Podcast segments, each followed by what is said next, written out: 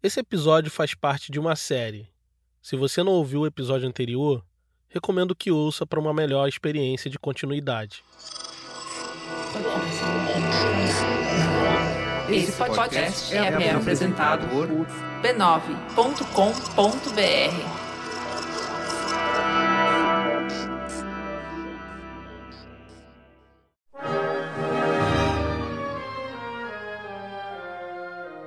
Em 1910, o Rio de Janeiro gozava de prestígio e avançava com seu projeto de progresso republicano. A então capital federal, desejando ser Paris, investiu pesado em projetos de desenvolvimento urbano para modernizar a cidade. Cortiços e prédios abandonados foram demolidos para dar lugar a uma larga avenida chamada Central, hoje conhecida como Rio Branco, que cruzava o centro da cidade. Cafés, confeitarias e boutiques abriram suas portas para receber o civilizado homem republicano, vestindo fraque, cartola e bengala. Em sua frente se desenhava um horizonte promissor de possibilidades, quando de repente um tiro de canhão rasgou os céus, desmoronando aquele mundo frágil.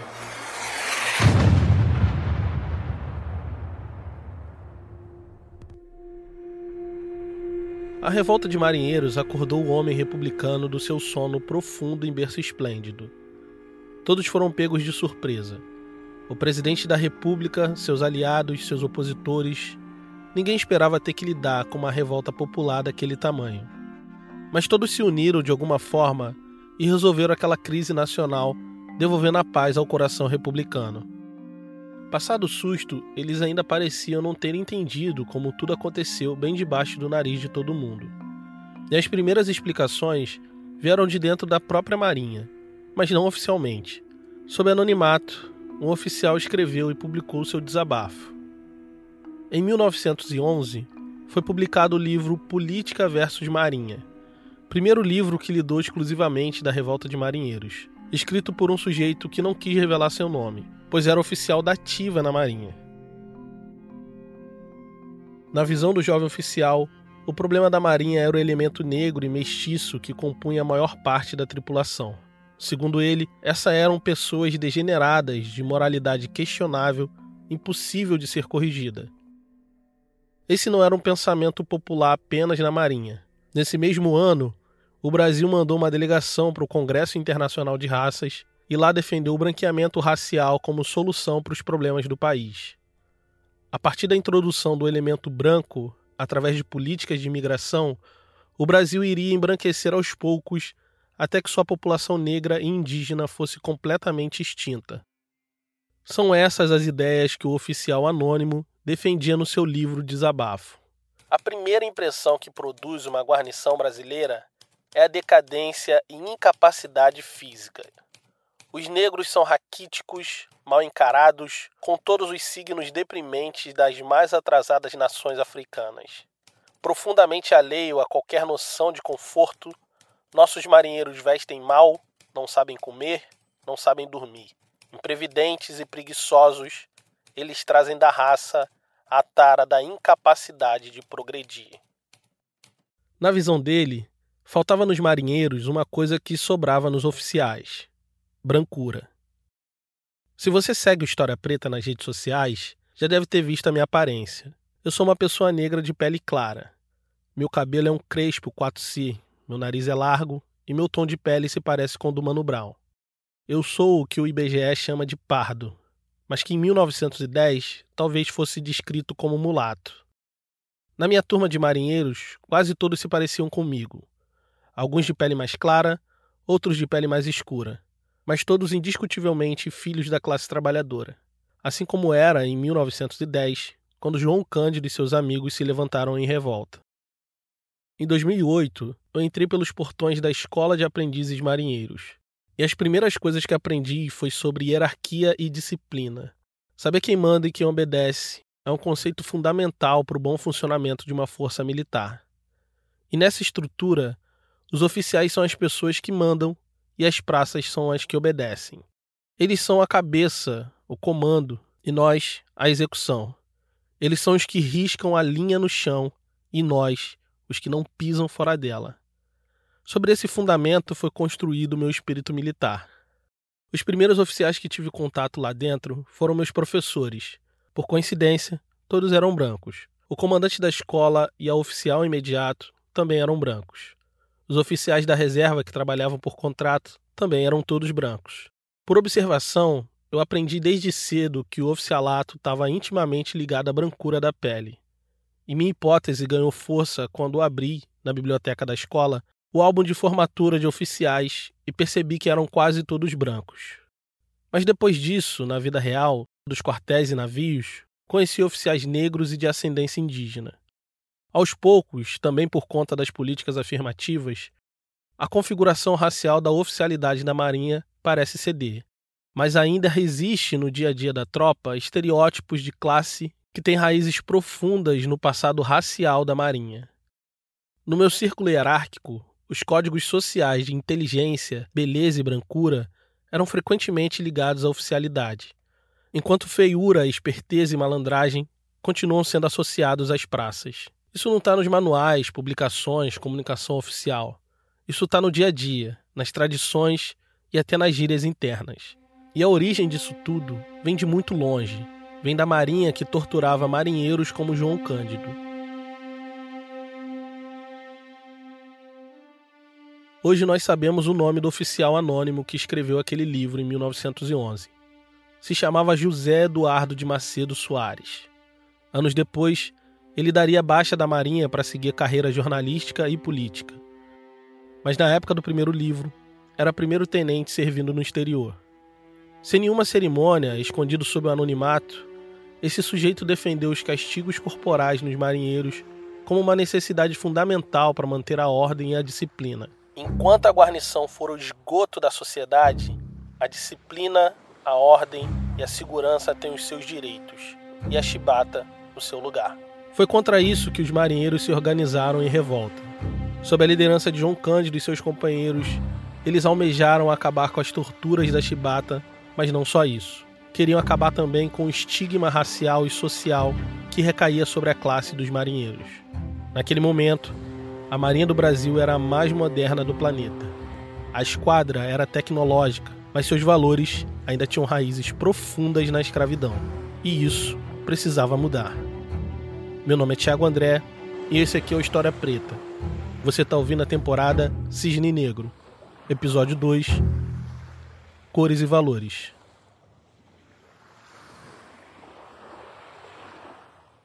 A Marinha era a melhor chance para uma pessoa como João Cândido.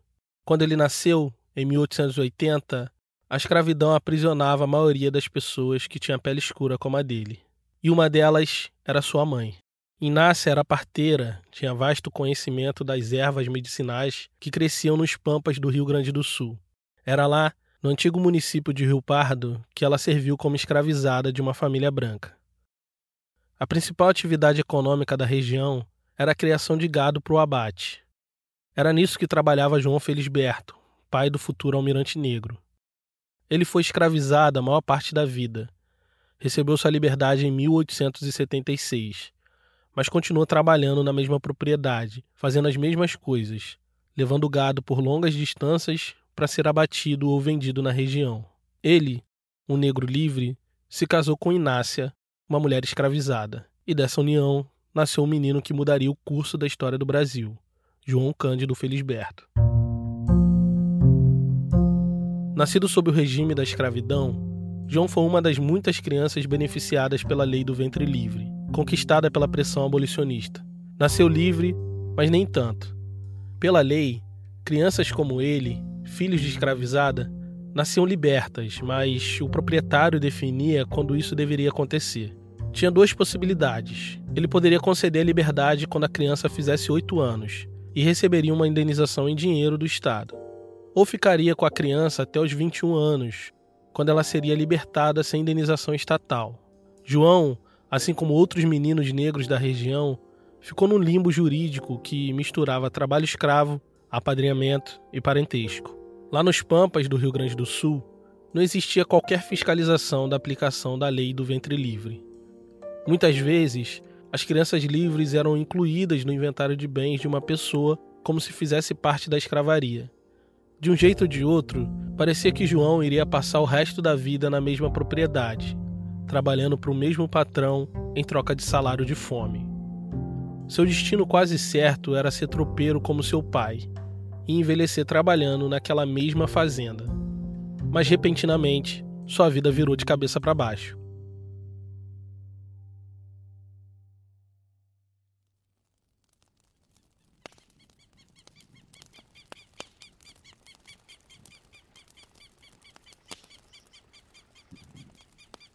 João estava encostado numa cerca vendo seu pai e outros tropeiros na lida com os animais da fazenda.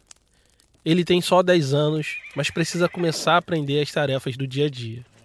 Ele fez uma viagem na garupa do cavalo do seu pai para entender a dinâmica da vida de um tropeiro. Mas nesse dia, ele estava só observando enquanto brincava de canto quando o um menino mais velho se aproximou e gritou: Negrinho tinhoso, aqui não se brinca, só se trabalha. João Cândido jogou um pedaço de pau no rosto do menino e correu. O garoto, que deveria ter uns 15 anos, foi se queixar com o avô, que se chamava João Felipe Correia, que era apenas o dono da fazenda que o pai de João trabalhava.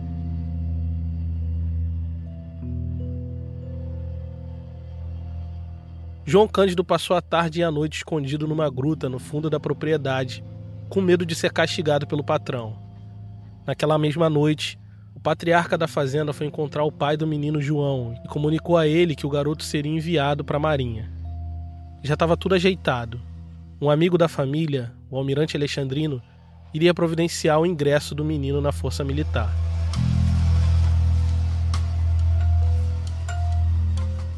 Essa é uma parte nebulosa na vida do nosso herói. E não dá para saber se esse fato foi de fato determinante para que João fosse enviado para a Marinha. Mas o que temos de concreto e bem documentado é que nessa época a Marinha tinha muita dificuldade de preencher as fileiras das tropas subalternas. Geralmente, enviavam para a Marinha meninos negros que precisavam de correção disciplinar para dar um rumo na vida.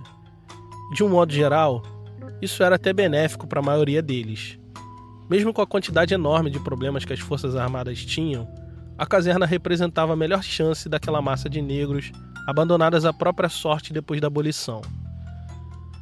Por muitos anos, só tinha dois jeitos de entrar na Marinha pela porta de baixo: alistamento voluntário ou recrutamento compulsório.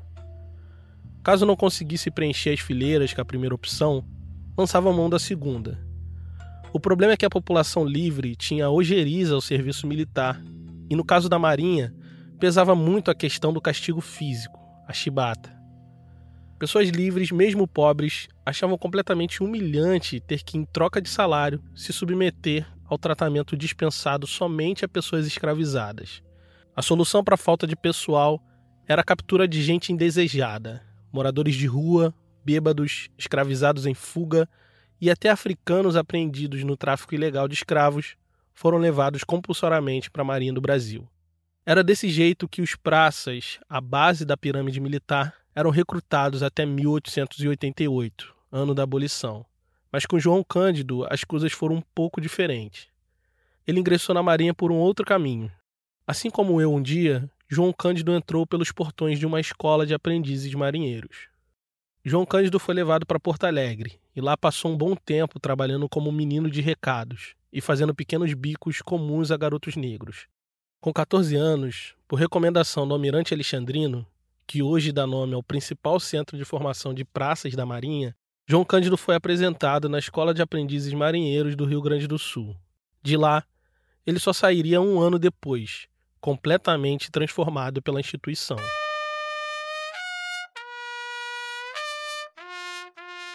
As escolas de aprendizes foram criadas com o intuito de ser uma instituição transformadora.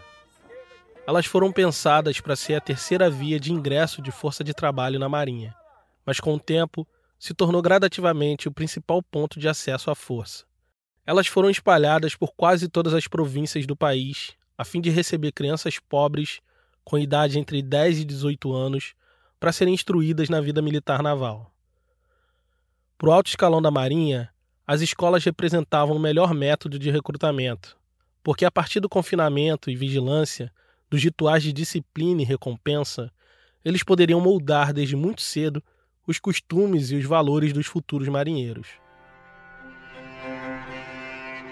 João saiu da escola de aprendizes com apenas 15 anos e foi incorporado ao Corpo de Marinheiros Nacionais no Rio de Janeiro. Os tempos não estavam fáceis na Marinha e a atmosfera política da nação inspirava cuidado. Tinha apenas seis anos que um golpe militar derrubou o imperador e pôs no seu lugar um presidente. O Brasil agora era uma república. Por dois anos, a presidência da República foi ocupada pelo Marechal do Exército Deodoro da Fonseca, que do palácio comandava o país como se desse ordens no quartel. Os republicanos esperavam um Estado liberal nos moldes dos Estados Unidos, mas receberam um governo militarizado e autocrata. A pressão política e a saúde frágil do Marechal abriu as portas do poder para o seu vice, Floriano Peixoto. Também Marechal do Exército, Floriano teve a legitimidade do seu governo questionada e sua gestão foi marcada por conflitos e rebeliões. Levou as coisas aos trancos e barrancos até que perdeu o apoio de um poderoso grupo militar, a Marinha de Guerra. Pouco antes de João Cândido entrar na escola de aprendizes, a Marinha foi levada à guerra contra o próprio presidente, num conflito que ficaria conhecida como Revolta da Armada. Intimamente ligada à monarquia, a Marinha se viu desprestigiada pelo poder republicano e mergulhou de cabeça numa guerra violenta entre brasileiros que manchou de sangue as águas da Baía de Guanabara. Durante dois anos, os barulhos dos tiros de canhão fizeram parte da paisagem sonora da capital federal, o Rio de Janeiro. No final do conflito, o saldo da Marinha de Guerra foi extremamente negativo. Ficaram quase completamente destruídos edifícios que eram sede dos principais centros administrativos da Armada. Os principais navios da esquadra se encontravam torpedeados no estaleiro, exibindo buracos gigantescos nos cascos de madeira. João Cândido se apresentou para servir numa marinha completamente sucateada, quase inteira aniquilada e com pouca força de trabalho. Enquanto andava pela ilha de Villegagnon, sede do quartel-geral, se surpreendeu com as paredes esburacadas por diferentes calibres de canhão. Aquele era um retrato de uma marinha obsoleta que precisava se reerguer dos escombros. Isso seria feito sob o sacrifício físico de marinheiros como João.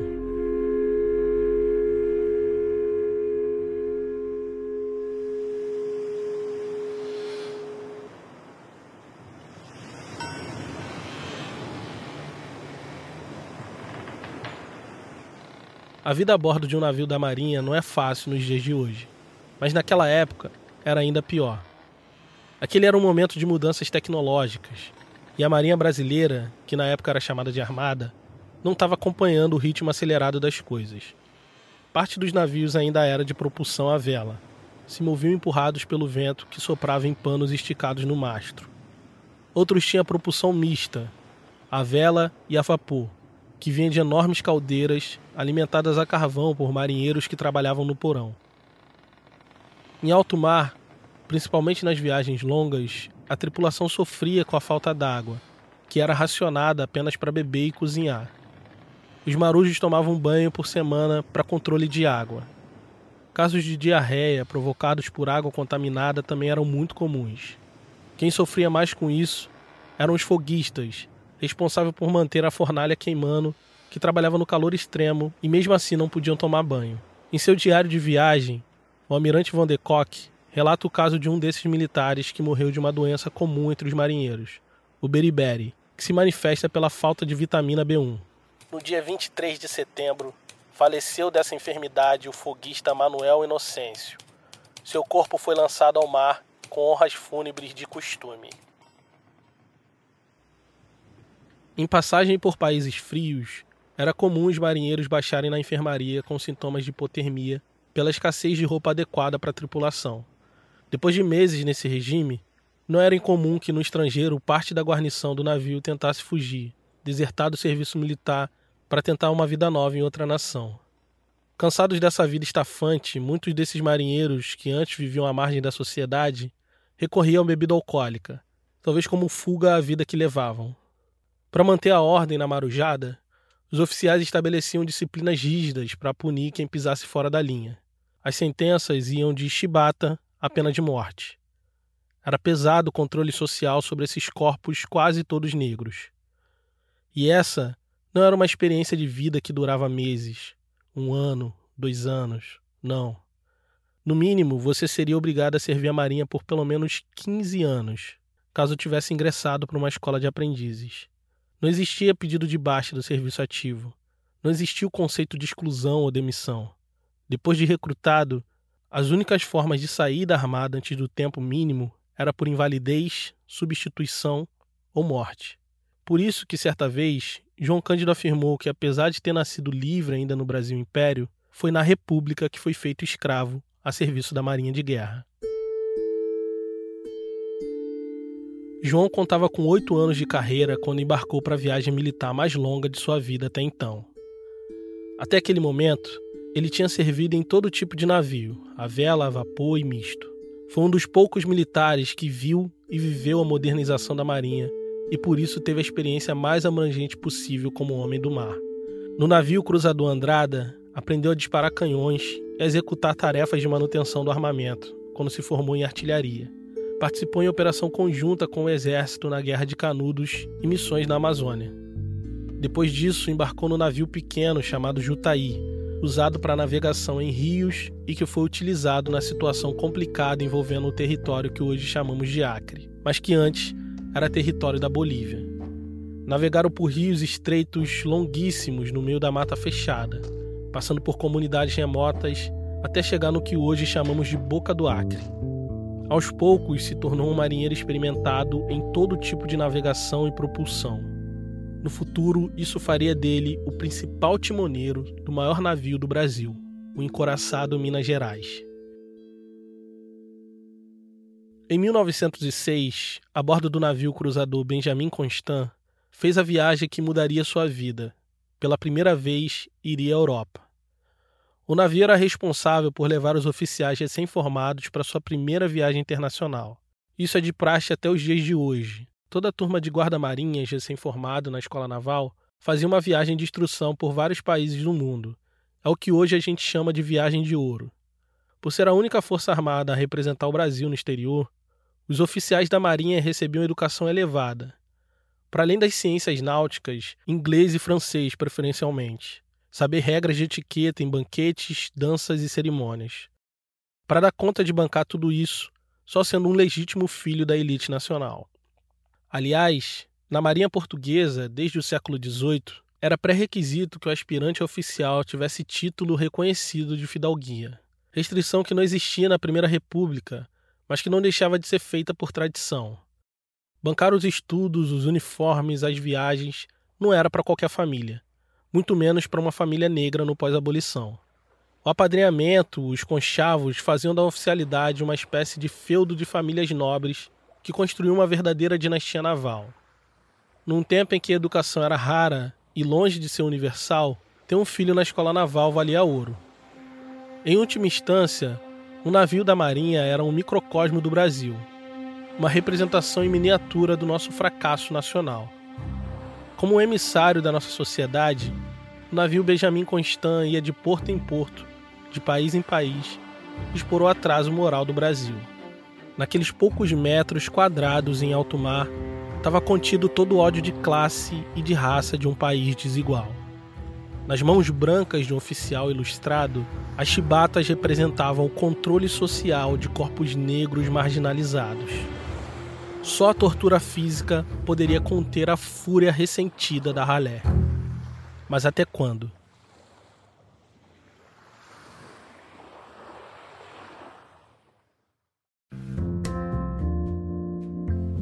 O História Preta não é mais produzido no meu tempo livre. A partir dessa temporada, eu estou dedicado exclusivamente para pesquisar, escrever e contar as histórias que a história não conta.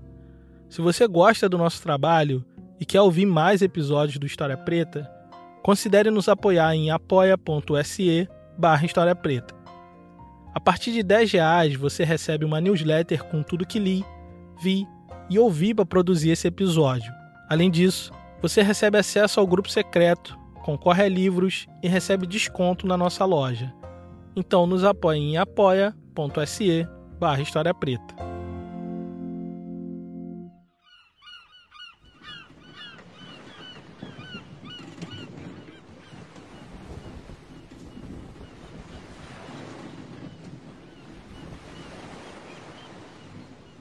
O navio Benjamin Constant já tinha passado por Cabo Verde Ilhas Canárias e Açores, antes de rumar para o Mar Báltico.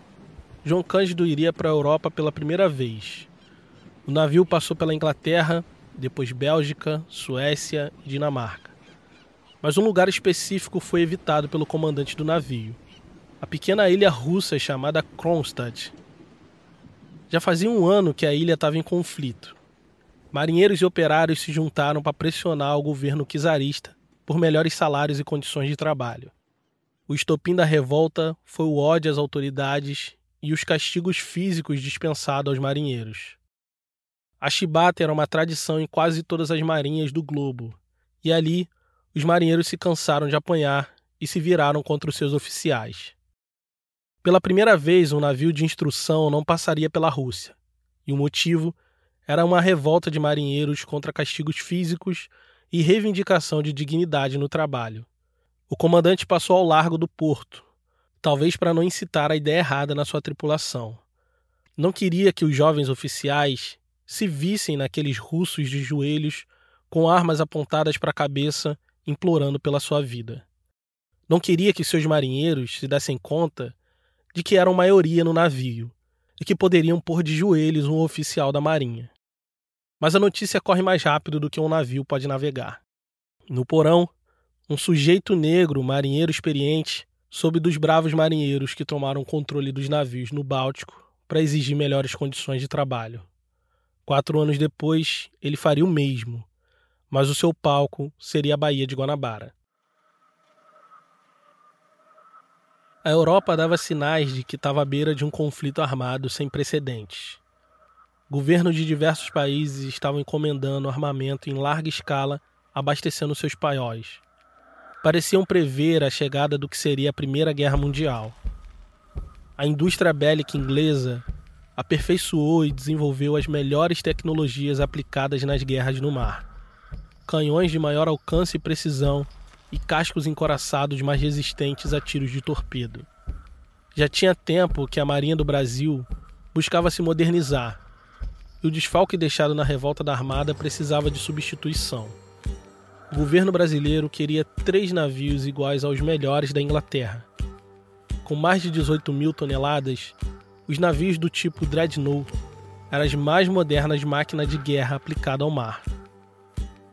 A versão encomendada pelo Brasil pesaria 20 mil toneladas cada uma e teria mais armas e mais velocidade que os originais britânicos. Por fim, foram construídos dois dos três planejados. Eles ficaram conhecidos como encoraçados por causa do seu casco blindado e suas armas de longo alcance. Receberam os nomes de São Paulo e Minas Gerais. Nesse último, João Cândido se faria o Almirante Negro.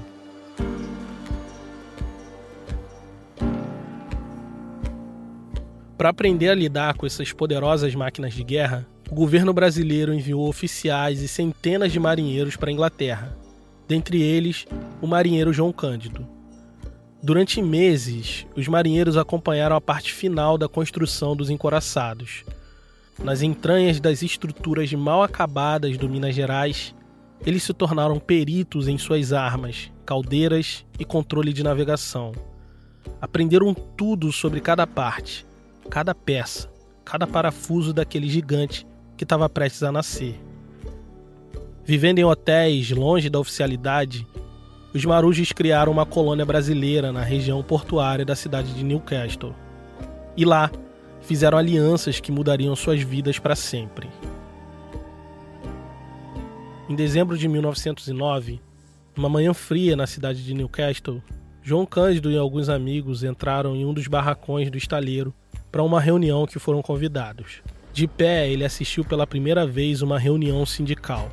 Trabalhadores portuários e marinheiros estavam reunidos para levantar demandas trabalhistas em prol da classe. A tradução quase simultânea era feita por um operário, filho de portugueses. João e seus amigos observaram atentamente como o proletariado inglês se organizava, se reunia e reivindicava os seus direitos. Lá, eles tinham abolido os castigos corporais, a alimentação era boa e o salário era digno. Aquilo parecia um sonho, e João Cândido ousou sonhar. A cabeça dele fervilhava, o coração estava acelerado. Será possível? Será que também eles poderiam repetir o feito no Brasil? Na Inglaterra, sem saber, o governo brasileiro construiu as armas mais poderosas do mundo: encoraçados e marinheiros rebeldes.